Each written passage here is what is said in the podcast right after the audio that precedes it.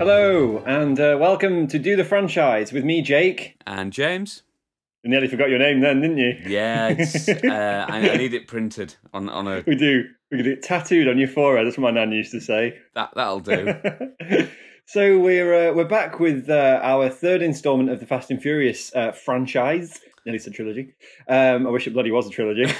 if only Um, we were so lucky. I know. This is the Fast and the Furious uh, Tokyo Drift, James. I Hmm? think that's all people need to know, right? That's Yeah. that's the film. Mm. That's what happens. It does. It's it's directed by Justin Lin. Uh, Justin Lin's done a few films. He's apparently he's a big header of this franchise. So this is like his audition movie. So this was the first movie he did in the franchise, and this was like he, they peaked and then they took off and did all the other ones. I think he's done. I think he did Fast and Furious three. This one, Yeah. four, five, and six, I believe. And I believe he's directing the newest one next year. Okay. So they okay. really went with it, James. They really went with Justin Lin. Um, Lin also directed Star Trek Beyond um, a few years ago, which was also quite a good film. Mhm. Um, it was released in 2006, James. I'll just give you the facts straight off the bat. Um, Yeah. Rotten Tomatoes gave this movie a, a 38%, which I thought was generous. Um, IMDb IMDb gave it six out of ten. Do the franchise, James? What do you reckon we should give it? Uh, It's it's the third film. Three, three out of ten. Yeah. Do you know what? Actually, totally agree. For once on this show, I 100% agree with you. I think I- three out of ten. Yeah, I do. Yeah. It's interesting. You, you said that this was the director's audition film because it Feels like it. It feels like it. It feels like fan fiction. It feels like someone's 100%. gone. I like cars. Let's make a film about cars. Yeah. And I Yeah. also like what they did with Fast and Furious, but Yeah. I don't think I've got the power and the sort of the the pull to bring in any of the original cast. Yeah, it's also like I really like Japanese stuff. Um, I don't. I think Justin Lin must be Japanese. So there's definitely there's the influence of Jap- Japanese culture upon the film. Is at times it's kind of it's annoying, and I don't mean Mm. that in a nasty way. But it seems that things are put in the movie um, for the sake of going look at all this Japanese stuff, and it, you just don't need it. It's not necessary. No, I mean, what would be necessary is like uh, an idea of who any of the characters are, a sense of time. Uh, yeah, a script would have been good. Yeah, we- Yeah. I mean, w- what they've done is they've gone, oh look, it's Tokyo. Let let's. Tr- Mm-hmm. Th- this is the same thing that happened with like Crocodile Dundee was designed to get people to come to Australia. Yeah, This, I get that. This, yeah, this feels like a it's like a tourist information Yeah. video about Tokyo, except it's like the seedy side of Tokyo. yeah, I agree with that. Um, it's a very loud opening to this film. Feels different straight away. Um, guy in a giant penguin suit with sword and shield being checked by security. I was so confused about where this was set. Yeah. turns out it's a school. It's uh, It is. It's a, It's a college, like college football, I think, isn't it? I Yeah. some sort of thing. Um, and we're introduced to our main character, Sean. Uh, not Paul Bryan, everybody. Just so you know, don't be disappointed with this this film. Jake, Paul I'll- Bryan is definitely not in this film. It's Lucas Black playing a character called Sean Boswell. I would um, be interested, Jake, to know how you found out his name. I googled it, James. Because that's my I main problem Google with it, this film. I had no idea who anyone was or what they were called. I'll be honest with you, for the majority of this film, he was called Forrest Gump to me. That's amazing. That's amazing. That's just blown my mind. That's exactly what I just written in my notes. so this guy was That like is exactly. I I've written. No, honestly, can like honestly, if anyone that's listening to this program, I do not. Co- I do not talk to James before the recording. No. we do not coerce. We do not. We do not share ideas. I have hundred percent in my notes put Sean Gump. That's brilliant. That's brilliant. That is that- that- great. he, he's just like a less enlightened version of Forrest Gump. Um, a, a more annoying version of Forrest Gump. Um, so lots of pointless slow motion shots, annoying titles. I didn't get it till about two minutes in. I don't know if you got this, but the titles drift. They drift across the screen. oh. Did you oh, get that, that? That's clever. Uh, Yeah. yeah. Um, that, Upon reflection. Yeah, I did. I didn't see that. I, I just saw like you did, lots of slow motion. A guy, a kid getting bullied with a paint gun, like a, a, a spray Yeah. painty thing. I Yeah, saw, saw that. that. was a bit weird. Um, is that like so? The the main character has an arc. Like originally, he's just a jerk who doesn't care, and then he slowly becomes a jerk that sort of cares. Yeah, I think so. So yeah, slow motion shots. We we then get the the the, the sort of standoff between him and a, a jock who throws a baseball yeah. at Yeah. his car, and the whole school hears that car window break. Yeah, and it's like, how? also did the col- the college girl that he hits is she is she from the school or is she not? And there's a big problem with this movie. and I'm sure we'll get to this. That no one's age really reflects the age that they're supposed to be or are. It makes no sense. No, no, and and the the film almost calls itself out on this at some point because when he's in Tokyo, um, one of the uh, the, the sort of you, you're supposed to think is the bad guys. One of the bad Yeah. guys says Yeah. to the other main bad guy, who's kind of like the Japanese Vin Diesel of this film, Right, uh, yeah. says, "What is it with all the college girls?" Uh, you know, you should be aiming for someone your own age. And, and I, as an audience member, I'm thinking, absolutely, uh, this Yeah, is weird. Uh, and he's he's made out to be part of the yakuza. Uh, apparently, he's not. It's just his uncle's uh, part of the yakuza. Yeah. I don't. Yeah. Anyway, I that, just- we skipped yeah, ahead I- a bit there. I wanted to reiterate a point there, which was there's a moment at the beginning of this movie where they are about to race because apparently in these movies the only way to resolve conflict is to race. Um, and he gets Sean Gump gets into the car, and the girl who he's hitting on says, "Winner gets me," and I couldn't get over that. I had to pause the film. So I'm like, so wait a minute, did this woman just prostitute herself for no reason? I, I what? And then a woman throws a bra, and that's how the race starts. And I thought. Hmm, good Victoria's Secret product placement there. Why are we subjected, and this is 2006, this movie, why are we subjected to this really narrow view of women as objects? And this get, and I think you'll probably agree with me, through this movie, it gets worse. Like the female um, uh, objectivity and the fact that they become objects to the men literally gets to a point in this movie where one female says, It's fine, I'm going to go with him. And he takes back her like she's his property. And then she gets in the car. And then at the end, it's kind of like, Oh no, I'm not his property, but I am now belong. I'm now the property of the protagonist instead. And it just feels like um, a switching of assets. Do you get what I mean? Absolutely, a lot of this film feels like the director wanted to make movies in the eighties.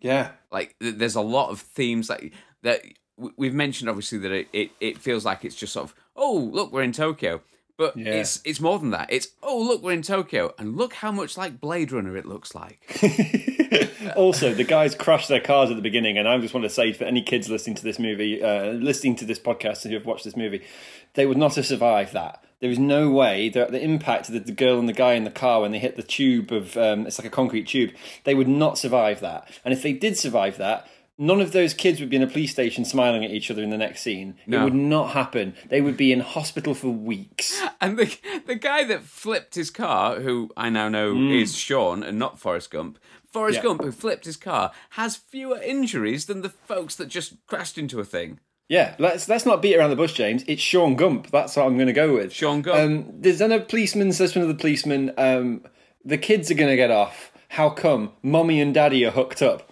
What the fuck does that mean? I mean are they just admitting that they are corrupt cops at this point what I- they're just saying That's what I was thinking as well. and he says, "You're not even 18 yet. You should be going to juvie." And I'm like, "He's not 18. He looks 35, James." I just say as well? I did some digging while I was watching this movie. The guy, um, Lucas uh, uh, Black, ca- Sean Gump, he he was 20 when this was filmed. He's 36 now. yes Um, uh, no, sorry, he's 36 now, so he would be 23 when this was filmed. It was 13 years ago. I think he looks old for 23, don't you? He does. I, I don't know whether it's like a makeup thing or a film thing. Maybe film makes you look older. I don't know. Yeah. But yeah, he definitely doesn't look like he's the kind of age they're claiming he is. Uh, He's um, not aged well. That's all I'm going to say.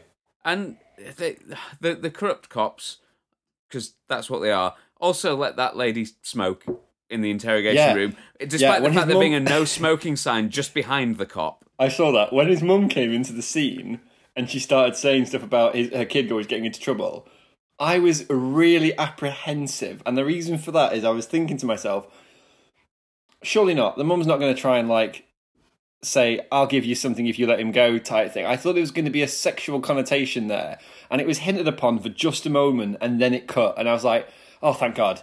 Thank God we've not gone to the level because his mum. I'm not going to be nasty, but she looked like a prostitute. It was inappropriate. The mum was the same age as the son. It was so weird. There, there was, Um, yeah, there was definitely like a weird thing. I just like the fact that there's no explanation. That there, there's a someone says Yeah. there's got to be another way, and then There's got to be something else we can do for this this annoying kid who looks like and sounds like Forrest Gump. Um, what are we going to do with him, James? Yeah. We'll send him to Tokyo. Yeah, I mean, ignore the fact that he's broken lots of property on a construction site. Ignore Mm-hmm. the fact that in the process of doing that, two kids got severely hurt. Yep. Ignoring all that, he gets a flight out of the country to go Yeah. be with his estranged military dad. I Yeah. yeah was, yeah. Uh, I got that. who is when he meets him in the process of some kind of transaction. Um, Yeah, his his father is in the middle of some sort of sexual transaction, which is really shady. Yeah. and I was kind of wondering if this is important to the plot. It isn't. It never comes back up. The fact that his dad's a bit sort of down on his luck and, and has sex with Japanese prostitutes, it isn't really beneficial to the script. For me, it's other than it's just another way of going. Let's put another sexy Japanese lady in hardly any clothes into this movie, and I just think, ugh. Did you get any idea Oh. about what his dad was doing in Tokyo? So, James, as far as I know, his dad told me his job because in every scene his dad's wearing a shirt that says Navy on it. So Yes. I assume, do, I'm assuming his father has something to do with the Navy. Do naval officers have that? I don't know. I just They don't in England. They don't in Britain. I couldn't work it out, and obviously they keep mentioning mentioning being military brats and having to Yeah. travel and and be with their military parents or not be with parents. There's a lot of absentee parents going on here, which Yeah, you know, there it- always is in the disenfranchised children films, doesn't there? Like, there's always the thing with the parents are too busy to do stuff for the kids, and it, I, yeah, that's a that's a real thing. I can buy that. Absolutely. What I can't buy is um, I can't deal with my kid, so I'm going to send him to Tokyo where he can learn to drift. can you imagine? Can you imagine? Let's put it out there a second. Can you imagine if they'd sent him to live with his uncle in Preston, in Lancashire? and then he got to Preston. It's pissing down with rain, and his his, his uncle's going. That thinks they can drift. They don't know about cars. and we could have like a Sean Bean character in the film. It would have been a better film. it, it would have been a much better film. Lancashire Drift. What what we get though, we get Forrest Gump, who arrives and spends the night with his dad. Yep. in the morning has a relatively comprehensive understanding of Japanese to the point where Yeah. he can navigate Tokyo on his own. Yeah. and Yeah, then and it- spend and in- time in a class that's taught entirely in Japanese. How did his dad enroll him in a school so quickly? I don't understand. Did he Oh, know yeah. Japanese before? We're not given any clue that this kid knew Japanese. no, he doesn't. Like, yeah, I agree with you. Like, if you're going to make a film in which the kid goes to Japan to live in, in Japan, then at the beginning he should crash his car and then speak to someone in Japanese. I don't know anything, just something to drop in the fact that he knows Japanese. But there's nothing. But then it's like. Does he know Japanese? Because there's a bit when the woman tells him to take his shoes off, and I didn't know if he did know Japanese. No. And at that and at that point, I'm thinking, right, does he know Japanese? Does he not? Also, if he doesn't, he can't go to that school, surely. And then another thing I thought was, is my is my version of this movie broken because there's no subtitles on screen and I'm struggling to understand what's going on? I I thought that too because there are bits with subtitles, or at least there were on the bit that I watch on the because I've I've been watching it in my, my DVD box set. Luckily, I didn't have to choose which car to drive this time, so That's good. That's always good, it was an improvement. It just got straight into the movie, which is great. But yeah, Yeah. There, there were bits that were subtitled, bits that weren't, and uh, it, it it broke the film for me a little bit, trying Mm. to figure out how much Japanese this kid really knew. Yeah, no, me too. I totally got that. Um, yeah, so then Bow Wow was introduced, and he's our latest rapper to join this franchise. Yes. Um, Lil Bow Wow. Um, does Bow Wow speak Japanese? Was the first thing I thought. um, also, Bow Wow sounds a bit like a Japanese word. So I was thinking, but he's not called Bow Wow. Was in the movie, he's called. Um, I think he's called Twink, which is also a yeah. really strange name for a small young African American. I think. I just think it's a it's a weird name for anybody. Like Is it, isn't Twink. twink a word in the gay community for um, young athletic men? I think. It might be. I I I just I I don't get how any of these characters got their names. I, I didn't follow many of them. He- Twink, to be fair, is the only one that I recognise as a named character. If Yeah. you if you said any of the others, like the, that Yeah. the, the other character that we're meant to be emotionally involved with is called Han, I think. Han, yeah, there's Han, is the guy with the long hair, and then there's DK. And when I saw DK for the first time, I was like, oh, I wonder why he's called DK. And I thought, maybe he's good at spelling. and I realised then that only you would get that joke, and Yeah. that probably half my listeners wouldn't, and especially anyone in America wouldn't get that. DK's a dictionary. I'm just going to put that out there. yeah. Um, so yeah, it's just a strange thing. And then Bow Wow introduces his car, which is an Incredible Hulk's themed hatchback, which I thought was the best thing we've seen in this franchise so far. it was a it was a great car, uh, and then the film breaks itself again by uh, Bow Wow's character instantly letting Forrest Gump drive it. Like you've Yeah. only just met this person, you've You don't know this guy. it doesn't make any sense. Nothing Mm-hmm. in this film makes sense. No one has any real motivation. It's just like let's get out of this scene and into the next Yeah. one. It is that that was something that I've drawn on a lot in this, and the notes that I've put. Is, there is no clear direction in which the film is going. It doesn't build to anything. Um, they're also until I think I think I texted you whilst I was watching it. It's about an hour and twenty five minutes into the hour and thirty nine minute film. Yeah, About an hour twenty in is we have our first bit of Jeopardy, which is spoiler alert: Han gets killed in a car accident. yeah, And it's the only bit is where he's being chased down by DK and the uh, Akuzo, yeah, and Han gets killed. And it's like, but that's not enough. Like, you can't have the Jeopardy seven, oh, what was it, 10, 15 minutes before the end of the movie? I just completely was baffled by it. It seemed such a rush Yeah. to get the last car chase in at the end. Um, it's just really strange. I thought that. Um, I thought the uniforms were cool, the Japanese school uniforms. yeah. Um, in the next scene, he's then working with Han, who he's just been introduced to, whilst being introduced to DK, all these other cool people. Um, we get into the car again. Han gives him his car for no reason, even though he's never met Han, and Han just kind of thinks that.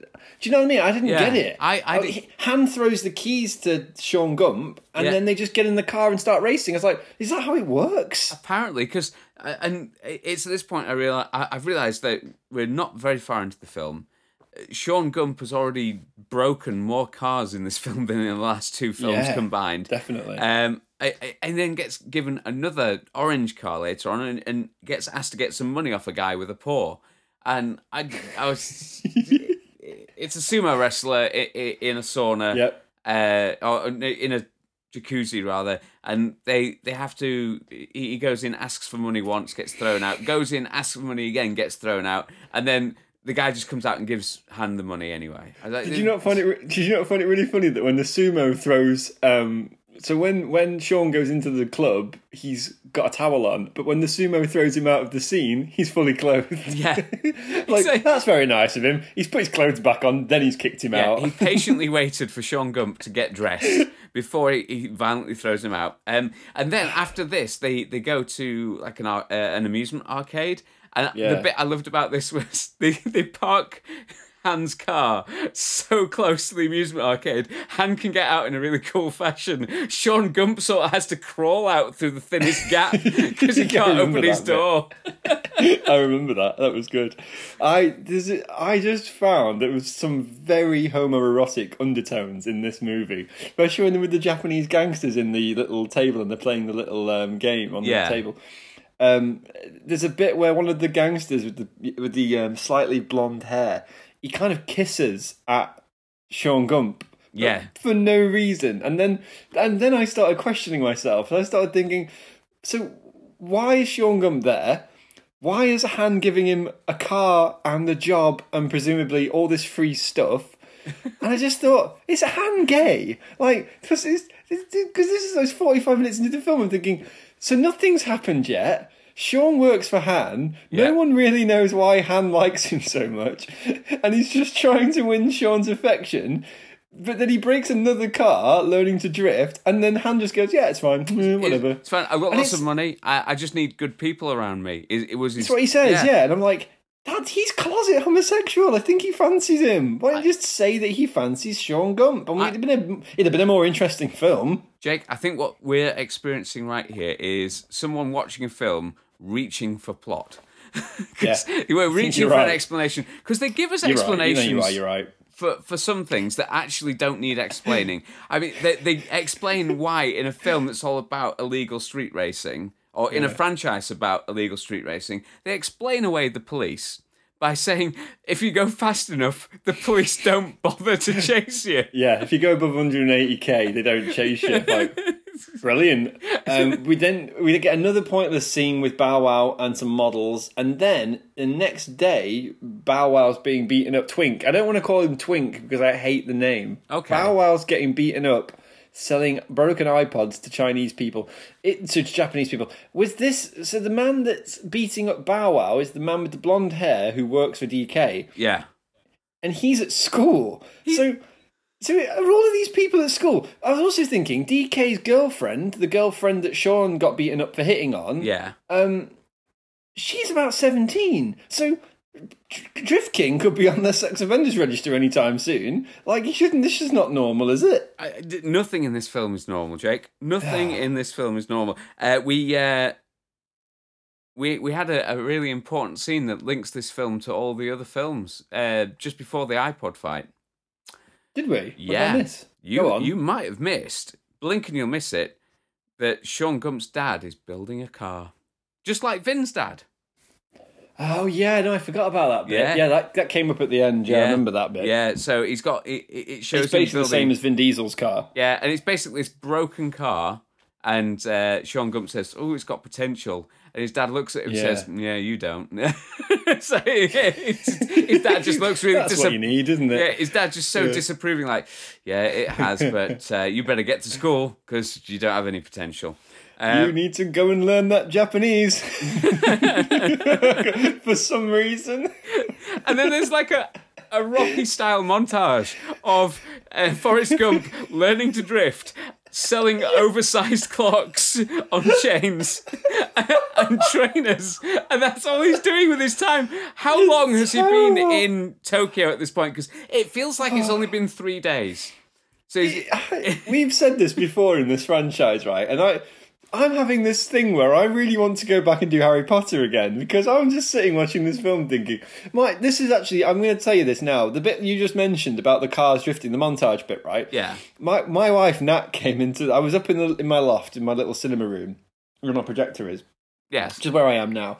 Natalie came upstairs to see what I, was- you know how I was going. As I was making my notes on the, on my Mac, and she was going, "Are you all right?" I was like, "Yeah." She going, "What's been happening then?" As if to say, you know, what where are we at in the film? She came and slumped herself down in the chair next to me. I just went, "Nothing's happening.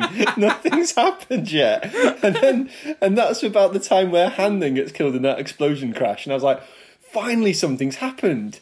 Um, but yeah, I, I just didn't get it. Just doesn't go anywhere. And then we get introduced to the Yakuzo uncle of DK, who's dressed like the gangster character from Godfather Two. Yeah. with this white suit and hat on, um, which is ridiculous. He also reminded me of that bad guy from. Do you remember the Last Crusade, Indiana Jones? oh yeah, where Indy's uh, he fights him in like 1913, then he fights him again in like 1938, and it's like, oh, it's the same guy because he's wearing this white suit. Yeah. and they kind of used the gangster in the white suit as a way to go, oh, this is the same man years later. And I just thought, oh, I don't know. I don't think they thought that much into it. I think probably I'm thinking more into it than the filmmakers did. no, and and it, but it's the uncle that gives Yeah. us a bit more plot. because Mm-hmm. he says you're he's talking to obviously his nephew DK and he's saying you know your your spreadsheets are so complicated but how come I'm the only one or how come I can even even I can see that your your friend's stealing from us and it's Yeah. at this point I was scratching my head because I couldn't think because then DK gets really angry with uh, Han over the side projects Yeah. the side uh, the, the the schemes he's got on the side and I'm thinking what scheme how is Han Yeah. making money? Because all Yeah, Han's what doing. is Han selling? We never see that, so we never get to see that Han's ripping off the Yakuzo. No. If we did, that would be plot. Yeah, I, but I, I we don't like, see that. We just get told that. yeah, I, I have no idea when when this was happening in the film because all I can see at the moment is Han giving stuff away because he gives Yeah. Forrest Gump a new car that he learns Yeah. to drift in. Forrest Gump Yeah. trashes that car almost instantly. Sean. Gump, James. Sean Gump. Sean Gump. It's Forrest Gump. Sean Forrest Gump. The, the the the guy who says that you know life's a box of chocolates and unless it's a car, in which case Life, life's a box of Japanese chocolates. Some of them are shit, and some of them are sushi. so um the, I'm sorry. I'm sorry. I've lost it. I've not even had. I've not even had a drink on this episode, and I've fully lost it. Oh god, So, it's uh, so bad. Donkey Kong goes to confront Han, and then Han escapes in a car, and then the, the most ineffective way of escaping happens because they do this sort of drifting ballet with Forrest Sean Gump. Yeah, and- they drift through the street, and they drift through the through the street, and they miss all the people, which is pretty good. And then I'm like, oh, okay, that's pretty cool. And then I realised that the blonde character crashes into a car on the freeway and effectively kills another person. Yeah. Probably a mum on her way home from work. Do you know what I mean? Yeah. I couldn't help but think about consequences, which this film disregards completely. There are no consequences in this film. I've just come across a note that made me remember what I'd been calling Han the entire time I was watching. I called him Car Yoda because he was always spouting philosophy. he did. There was a lot of Japanese philosophy in this movie. Um, so, uh, so after Han is killed, uh, Forrest Sean Gump runs away by train. Um, he then goes back to his dad's house because at this point he'd left his dad to go and stay with Han, and now he's gone back to his dad because things aren't going so well. Um, Yeah. And his dad says, "I'm getting you on a, a plane out of here." And after running away to his dad, Sean Gump then says, "I'm not going to run away because I've got responsibilities now." Yeah, it's just the bit when his dad shows up with the gun and saves the day, um, and then he scares off DK, who then goes to his uncle, and yeah, then some plot happens. Yeah, this is, Also, yeah, go on. Sorry, what were you going to say? I was just going to say this is the bit where uh, that we discussed earlier, where the girl's sort of being uh, shopped about like a piece of meat because Yeah, yeah, yeah. No, hundred percent. She is. She is as much property in this movie as any of the cars are. yeah, and did, sorry, I'm just I'm just reading my my notes here, and I've got to a point where um, Sean Gump and Bow Wow, I, I dis- discussed going to see the uncle. And and then my note immediately after that says this film does not do a good job of letting you know who is who because I don't Yeah. think we'd heard the uncle's name at this point, but they mentioned him by name.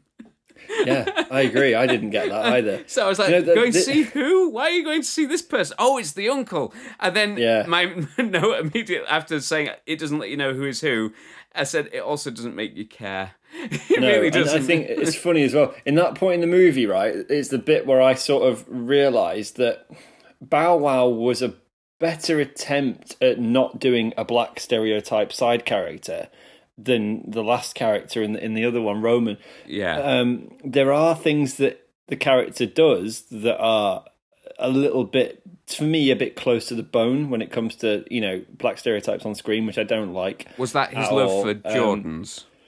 I can't remember. I think it was when he's selling knocked off items at school, Yeah. and it's like, nah, does he need to do that? Why can't Bow Wow just be the nerdy, cool character who knows loads of stuff about? Like Bow Wow could legitimately be um, not only an intelligent character, but she is, you know, to an extent in this movie. He's not a Yeah. stupid character, but I just think that they, they they sell him short by giving him stupid things to do. And then I started thinking more about this, and I thought.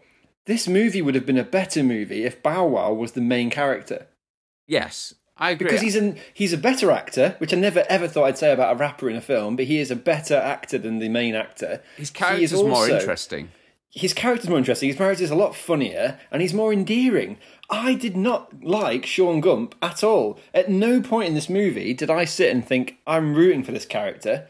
Um, no. I didn't like him, James. I just thought he was dull. I, I would like to see if because obviously they've done a lot of Fast and Furious films. There's a lot more in the pipeline. I'm hoping one of those films is like a Bow Wow style spin off where we learn about his mission to sell Flavor Flav outfits for some sort of Halloween party event.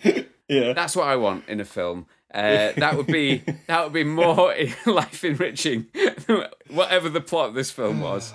Um, so they um, they go and see the uncle because they're in a lot of trouble. They don't want any more trouble. They figure let's let's do the whole Pirates of the Caribbean style parlay. We'll go and we'll go and speak to the uncle, and Yeah, what can go wrong, right? suddenly Sean Gump's Japanese is a million times better. He must have been in Tokyo now for a week.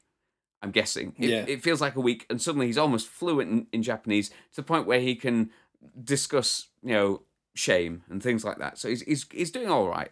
Um, and they agree to a race because we've got to get cars back in this um, somehow. So they agree to a race, and um,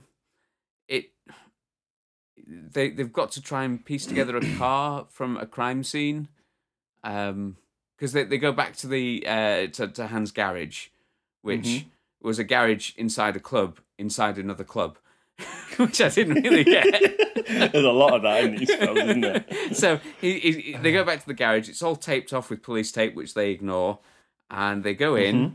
and they see the car that Sean Gump trashed at, in his very first day uh, Yeah. in Tokyo. Yeah. And uh, luckily, it's very, very similar to the car that his dad was making and Mm-hmm. fixing up. So they've got that. Uh, and it's a really good job that his last school in America taught Sean Gump car mechanics.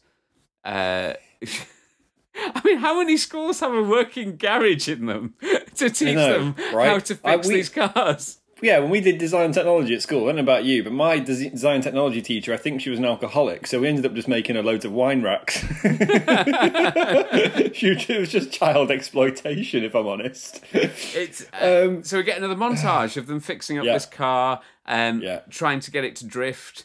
Um, apparently, it can't. dr- Uh, can I just back you up there? I love it when you start saying words like drift. Because for people that don't know James as well as I do, I've known you for a long time, and hearing you say, Does that car drift? It's just really funny. It's it's bizarre, right? And I know not a lot about drifting. I know you don't know anything about driving. I know nothing about cars driving. I didn't realize, and listeners might need to correct me on this because it, it Yeah. could be exactly what happens. But they they suddenly decide that this car's not drifting well enough because of a spark plug at one point. And I Yeah, I remember that. I don't understand how does that spark plug cause it not to drift? But apparently, Yeah, I was under the impression that spark plug. And again, I'm not. I'm. A, I drive a car, but I don't fix cars. I don't soup cars up. I was under the impression that a spark plug helped in, ignite the engine. You know what? If if anything, at the end of this episode, what we will take away from this franchise is that we will get people to comment in on the on the podcast and tell us things about cars that we've got wrong. I'm anticipating lots and lots of angry comments about why don't you why are you reviewing a car film when you know nothing about cars? I know. I will. I, I said to the listeners before, and I do stand by this claim. But before we finish this franchise, I will get you a driving lesson in my car, which will go up on our YouTube channel. Oh gosh. Um, I mean, I'm not going to say it'll be exactly like what happens at the beginning of this film, where he just crashes into the sides of walls. But uh, let's go where there's no walls. Okay. Uh, the biggest amount you of get a couple of GoPros. Yeah. Sorry, what were you saying? Um, go on. after the montage of Mm-hmm. the spark plug, we're treated to my favourite shot of the film, where just before this they they take the car out to race, they make sure the car is really shiny. yeah. And And also, this guy's crashed so many cars. Don't bother making it shiny. He's only going to ruin it. doesn't need paint.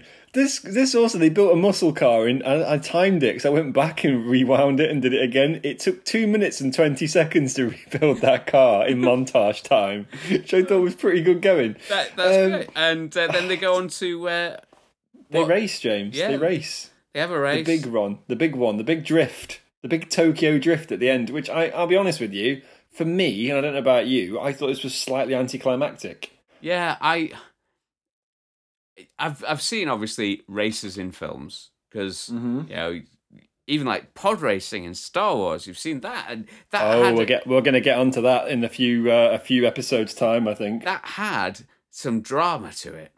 Uh, Yeah. This I, it had like the pretense of drama because Yeah. every so often one would one car would overtake the other, but you were in absolutely no doubt who was going to win.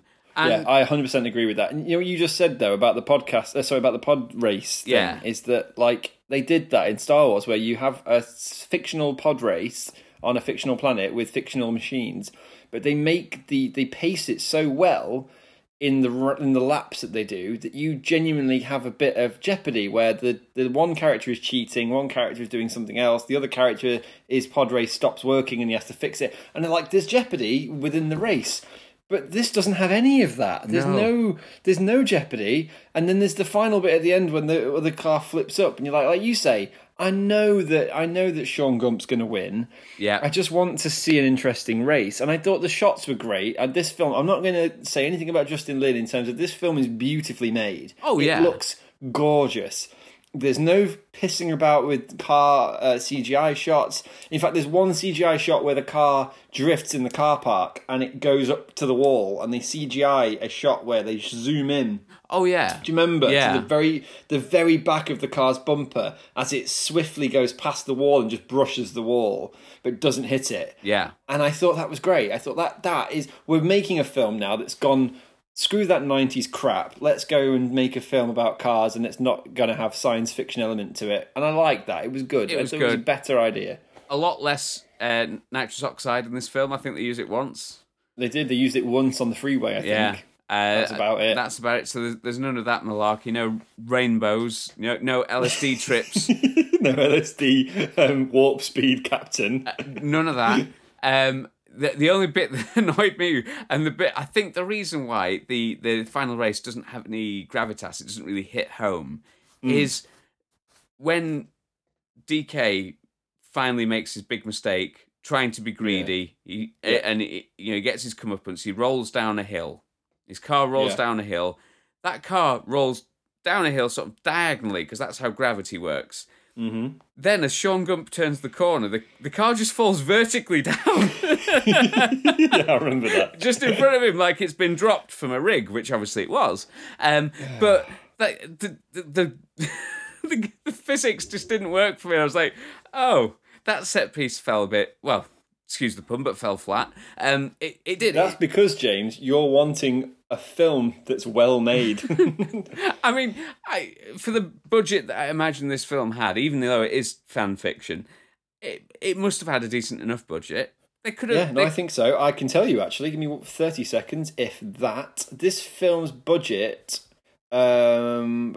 Oh no, I've got the box office. Sorry, I don't know that. No. I know it made 158 million at the box office.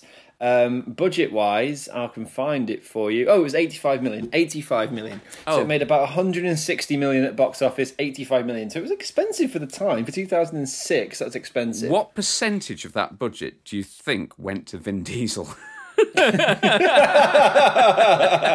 we haven't talked about Vin Diesel yet, have we? But no, Vin's back, James. Vin. Vin, back. Vin makes a really small appearance. But I can't help but say it, and I am going to say it. It's the best bit of the film. It really is. Like there's there was a bit where because after they win the race, Hmm. uh, the the the guy gets the girl. It's that really cliche thing, but it happens. The guy gets the girl, and they go back to the car park car party at the beginning of the film. They go back to that same location, and everyone's happy. And in my head, I'm thinking, hang about, your mate's just died.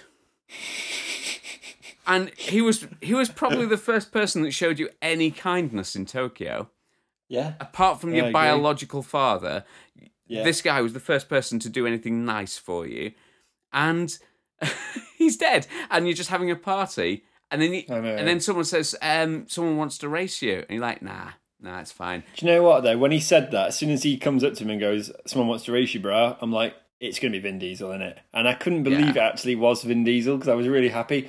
It's uh, it was good. I liked the ending a lot. I like that shot. I like the scene. I like that Vin Diesel's kind of back, and I know that Vin Diesel's in the next one. And I didn't. It's one of those where I've said to you before, a franchise has to has to excel. It has to get better. Now, I think when we watched the Harry Potter films, the first two were very silly. Yeah, They were they were entertaining films, but they were kids' films. And there's no two ways about it. They weren't films for an adult audience; they were made for children. Yeah. And then you get to you get to the third one, which we did, the Prisoner of Azkaban, and it's complete flip. They changed the whole dynamic of how it works, and it's a very dark film. It's gothic. It's got a Shakespearean element to it. It's it's gorgeous to look at, and it's deep, and it's got depth, and it's it's colourful, and it's saturated. You know, like they just completely t- changed the whole look of the film, Yes. and they took the characters and the story in a darker direction. And I'm like, yeah. And Star Wars does it. Uh, Terminator did it. Like, there's so many franchises that went, we're going to do that, do that, and then we're going to do it a completely different way. You're like, yes, good. This, I thought, great, Tokyo. We're going in a completely different direction. But now I found out that this is it. This is they do one Tokyo film with this character. Vin Diesel comes back at the end, and then that's it. It doesn't have any relevance apart from, like I said earlier, it's an audition for Justin Lin to make more of these movies. Yeah. Uh, it, it it does feel like the like we the last film was not as good as the first one if we're being as polite as possible about it. Hmm. It was just- terrible, it was, James. It was awful. It was shit. this, this film doesn't really do much to raise the bar, does it? Like uh, you're you're watching this and you're going, so for me, it doesn't do enough to raise the bar. If I was going to say this was a franchise, this for me would have either taken the franchise in a different direction or killed it Yeah. completely. And in fact, I think what it does is the next one is like a sequel with Paul Bryan and Vin Diesel.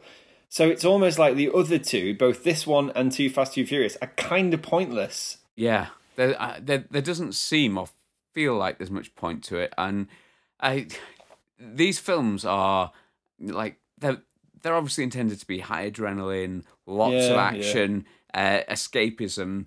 Uh, Yeah. the I don't know about the version of the film you watched, but my DVD ended with a warning about how the stunts were all carried out in a professional Yes, manner. it did. It did. Mine did the same. I didn't even get to talk about that. Yeah, no, it did. It said it basically said, "Don't do this at home." It was like watching WWF back in the nineties, where you'd watch someone get their head caved in with a sledgehammer in WWF, Yeah. and then they they bleed all over the ring, and at the end it'd be like an advert. It would cut to a break, and then it would go. Whatever you do, wherever you're from, don't try this at home. and, and none of the films, none of the films up to this point have, have had that warning in. So my theory No. is that they figured the first film, uh, no one's going to attempt to steal a truckload of DVD, DVD players from a lorry, yeah. Se- second film, no one's really going to get involved with a drug cartel and potentially get attacked by police with fictitious car tasers. So, but drifting in Tokyo is just realistic enough that you have Yeah. to warn people that you shouldn't do this. It's just enough for us to go, actually, that sounds completely plausible. Right, James, we're going to have to go straight into our five facts. Yes. You ready for the jingle?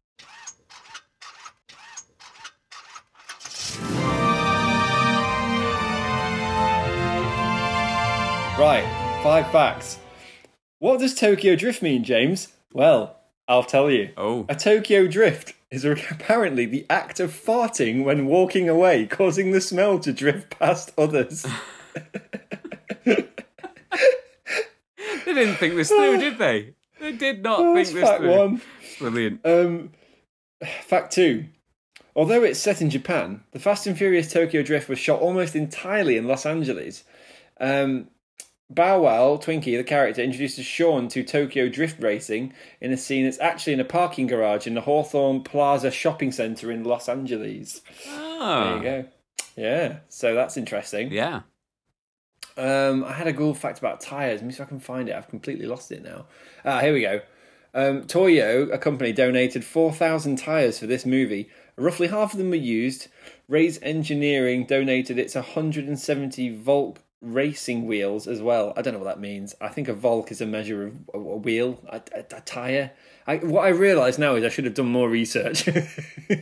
No, I, I, I like these facts. These are these are good half researched facts. right, another one. This is I'm going to put this as number four. Yeah. Um, even though this film was filmed in Los Angeles, the uh, team of filmmakers had to recruit 600 American Asian extras to be used as extras for the street scenes. oh God, would it not be cheaper just to go to Japan? That's what I was thinking. Because I'm like, when you're going to make a film called Tokyo Drift, but then not film it in Tokyo, but pretend it was filmed in Tokyo, this then kind of makes sense. Why, like we were talking about earlier, do you know why they've tried to shoehorn in so many Japanese things Oh. into the movie and go, look, there's a Japanese thing, and look, there's a Japanese restaurant where they dispense things out of vending machines. Look, there's a Japanese car. Oh, look, Japanese. It's like. But it's not shot there, so I'm, it's kind of odd. It's kind of backward, kind of Like, I- paranoid.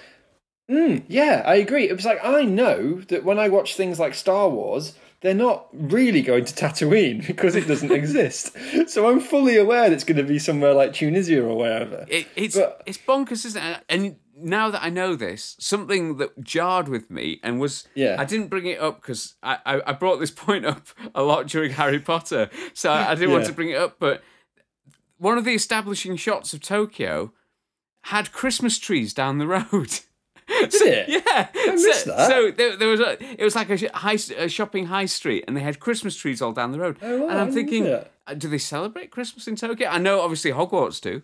So uh, it's Yeah. not it's not a big jump that Tokyo would, would have a, a Christmas decoration there, but if it's shot in LA, that makes more sense. If it's sort of like a a, a, a street in LA that just happened to have lots of Japanese things on it, and they had obviously Christmas in LA, that would make sense. But I don't know. I'd have to do.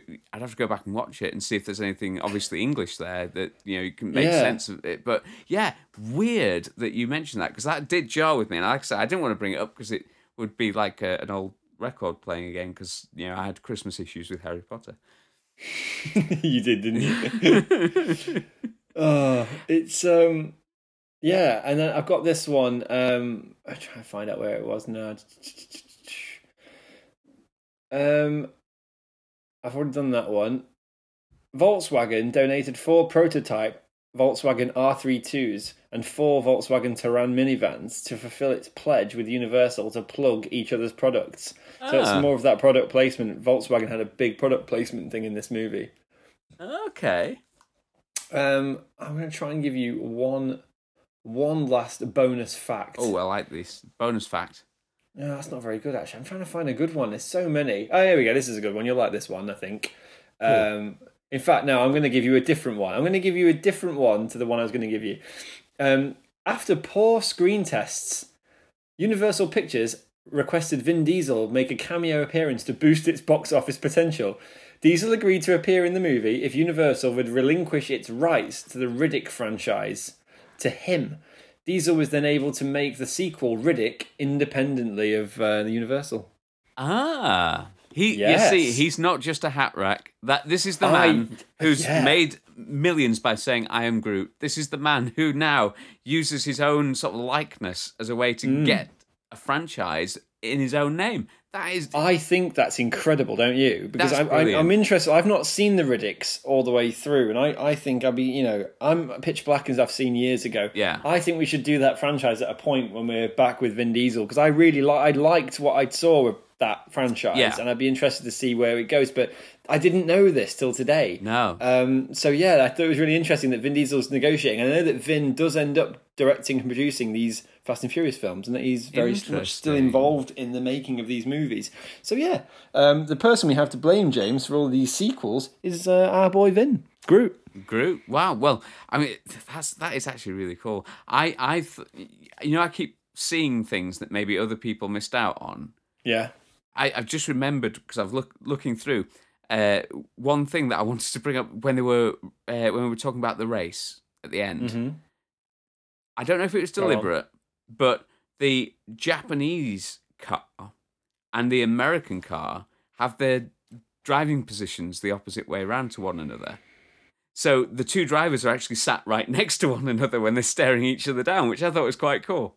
Oh yeah, yeah I, didn't think about that. So I, I just Yeah. reading back through my notes, I thought actually on, what side of the road did the Japanese? Did they drive on the left hand side? they must do because it was at the same. Like us, like the British. I, I'm guessing so because they were they were Oh. at the, the the two drivers were sat next to each other. You know, they didn't have like a passenger seat between. Right, yeah, you're right. Yeah, they, they weren't look. Yeah, they weren't looking across their passenger seats. Yeah. yeah, you're right. Of course. So I was like, oh, that's really actually that looks quite that's a cool little thing. Um, And I guess that's one benefit of it being Tokyo Drift that they get to do that. Because if it was in America still, they, they wouldn't. So it was well worth. or Lancashire hiring. Drift. It was well, yeah. They could have done Lancashire Drift. I mean, they, There's too they- many potholes in Lancashire. They'd never been able to pull it off, would they? I would love to see a film set in Lancashire but filmed in LA.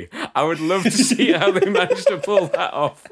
That's it. That's what I want Vin to do. We're to do a Fast and Furious film that's set in Lancashire and Yorkshire, but it's filmed largely in Los Angeles. We've got to, they had to import 700 sheep.